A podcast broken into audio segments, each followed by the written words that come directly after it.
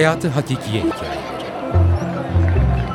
Türkiye hikayelerini radyoda anlatıyor.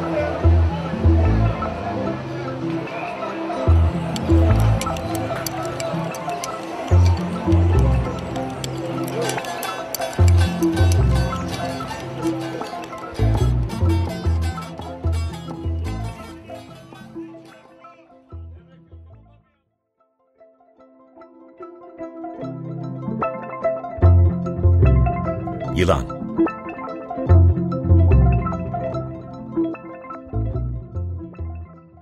Emine küçücük kollarını yığına daldırarak kurumuş asma çubuklarından bir kucak aldı. Çevik bir hareketle bağ evlerinin duvarına bitişik duran toprak damlı, tek göz, ekleme mutfağa doğru yöneldi. Üç yaşındaki kardeşi Mehmet elindeki kısa bir değnekle yere bir şeyler çiziyor, kendi dünyasında kurduğu oyunla mutlu görünüyordu. Emine boyundan büyük çubuk yığınını kapıdan içeri sokabilmek için yan yan yürüyerek mutfağa girdi. Çubukların kuru sertliği kollarına battıkça tenine acı veriyordu.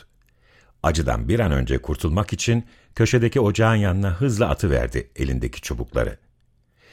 40 derecelik Manisa sıcağının altında bağda üzüm kesmektense bu ocakta yemek yapmak daha iyiydi. Annesi bağın işleriyle uğraşırken dört çocuğundan en büyüğü olan Emine'ye henüz dokuz yaşında olmasına rağmen ev işlerinin tüm sorumluluğunu vermişti. Ocak isinden kapkara olmuş tutacak beziyle sac ayağını tutup ocağın ortasına yerleştirdi. Yerdeki tahta oturağa çöktü. Çubukları kol uzunluğunda kırıp kırıp ocağın içine yerleştirmeye başladı. Sac ayağının içi yanmayı bekleyen çubuklarla dolunca ocağın üstündeki boyunun yetiştiği tek raftan çıra ve kibrit aldı.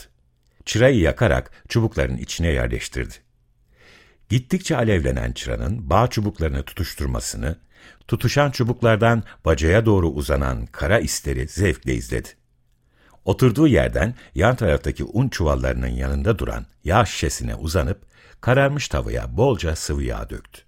Bağda çalışan amelenin öğlen yemek yiyip tekrar çalışabilmesi için patatesleri bir an önce kızartıp yemeği hazırlaması gerekiyordu.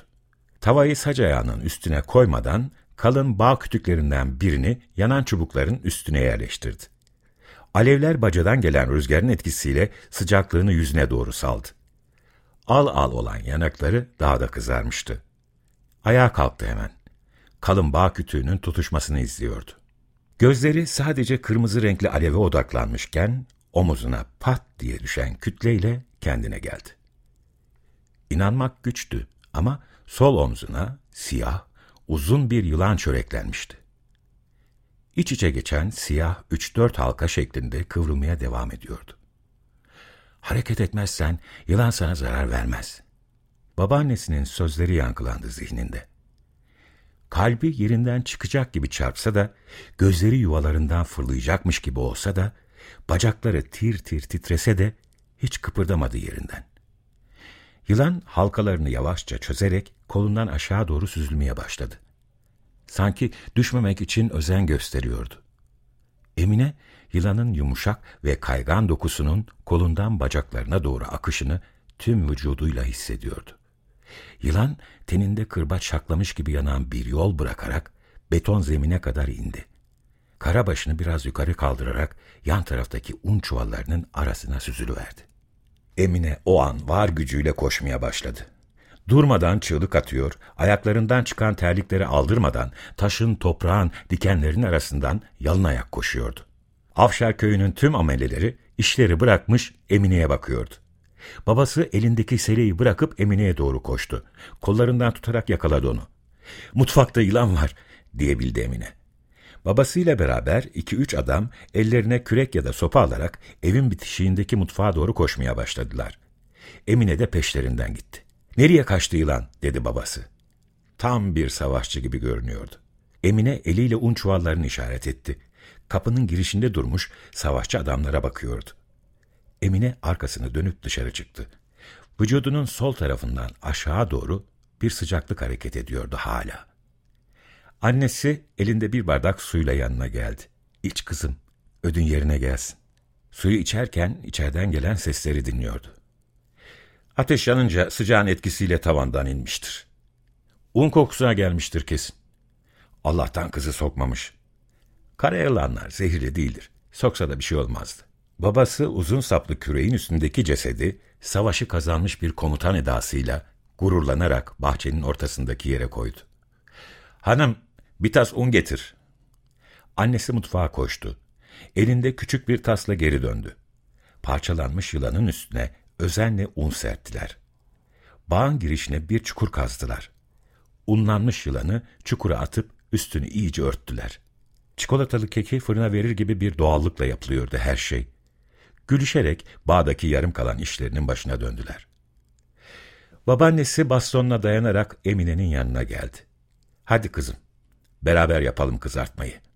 İçinde bir yumuşama oldu. Gerilmiş kasları gevşedi. Mutfağa girip ocağın başındaki iki ayrı oturağa yan yana oturdular. Yaşlı kadın sönmeye yüz tutmuş ocağa yeni çubuklar ekledi. Babaanne, yılanın üstüne neden un serptiler? 80 yaşındaki kadın alevlerin dalgalandığı gözlerini kısarak yüzünü çevirmeden konuşmaya başladı. Yılanlar eşlerine çok bağlıdır kızım. Ölen eşini gören yılan o eve gelip intikam alır. O aileden birini sokup öldürür. Ama unlanmış eşini görürse evin rızkına göz dikip un çuvalına girmiş, hak ettiği cezayı almış diye düşünür ve intikam almaz. Bu yüzden mutfakta yılan öldürülürse üstüne un serpilir. Emine babaannesi olmasa hiçbir şey öğrenemeyeceğini düşündü. Birlikte patatesleri kızartmaya başladılar. Bağda üzümler kesiliyor, sergi yerine taşınıyor, potasalı suya batırılıp çitelere seriliyordu. Mutfakta anneler için yemek pişiriliyordu. Hayat kaldığı yerden hiçbir değişiklik olmamış gibi devam ediyordu. Emine yıllarca o kara yılanı ve sol kolundaki sıcaklığı unutmadı. Rüyalarında yılanlar tarafından sarıldı, kovalandı, çığlıklar atarak uyandı. Hayat hiçbir şey olmamış gibi akmaya devam etti. Evlendi, çocukları oldu. Yılanın omuzundan akışını ailesine sıcağı sıcağına anlatamamıştı. Ama çocuklarına anlattı durdu. Tam bir yılan hikayesine döndü bu iş. Emine'nin kızı olarak benim de çocukluğum bu yılan hikayesini dinleyerek geçti. Bundan mıdır en korkutucu rüyalarımın baş kahramanının bir yılan olması bilmiyorum. Ama yılanlı kabuslardan uyandığımda sol yanımda hissettiğim sıcaklığın kesinlikle annemden bana kalan miras olduğunu düşünüyorum. Yılan Yazar Özlem Uçar Editör Behçet Çelik Okuyan Adnan Acar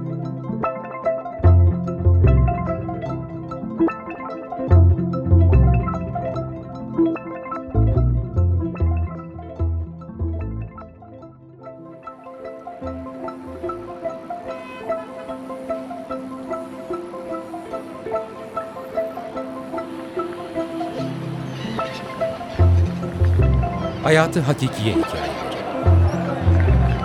Türkiye Hikayelerini Radyo'da